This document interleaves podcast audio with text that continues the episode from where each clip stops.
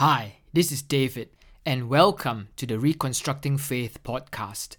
This is episode 6 I Stopped Reading the Bible. Several years ago, I stopped reading the Bible. Wait, what? Yes, there are two main reasons for this. Firstly, I discovered that the books of the Bible were never written to be personally read, but to be collectively heard. You see, the Bible you hold in your hands today is a relatively modern phenomenon. The printed Bible has only been available since the 15th century, shortly after Johannes Gutenberg invented the printing press. Not only that, even if you could obtain a hand copied version of the Bible then, most people were illiterate and would not have been able to read it.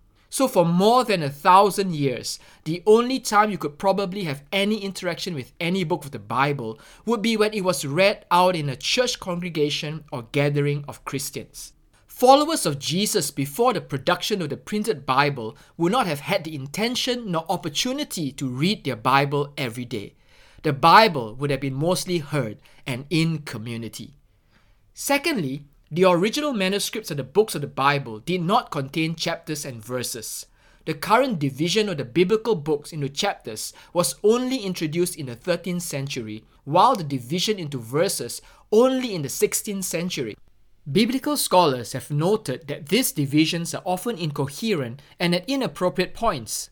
Today, it is very common for Christians to read the Bible based on chapters and verses. It is also very common to quote the Bible out of its context based on these arbitrary chapter and verse divisions.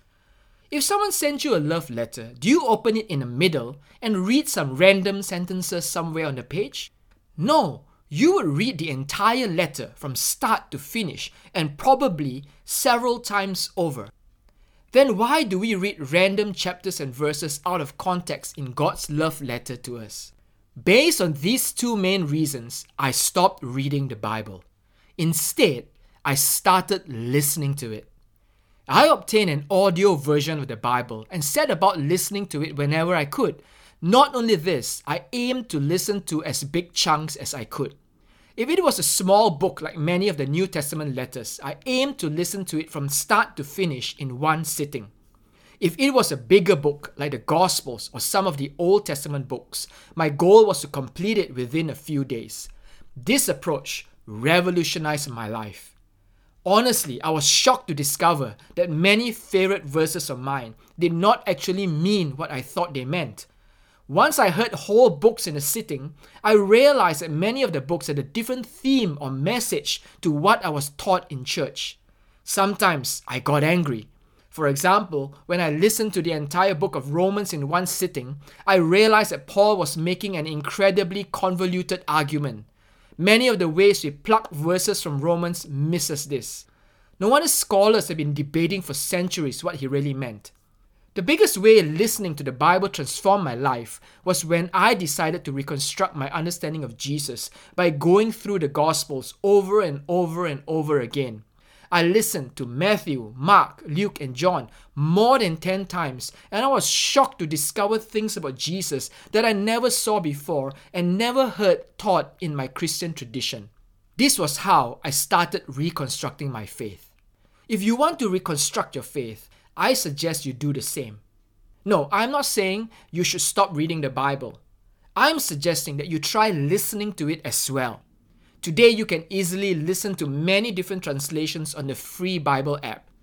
And why don't you try consuming each book of the Bible as an entire book instead of reading random chapters and verses out of context?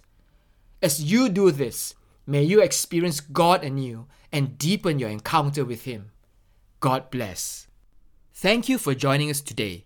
If you haven't already, subscribe to this podcast to make sure you don't miss each new episode that comes out. Also, please review and rate us as this will help others to find out about us. You can join the conversation to discuss this episode at facebook.com forward slash reconstructing faith. The video version of this podcast can be found on youtube.com forward slash reconstructing faith. The transcript of this podcast is available at www.reconstructing.faith.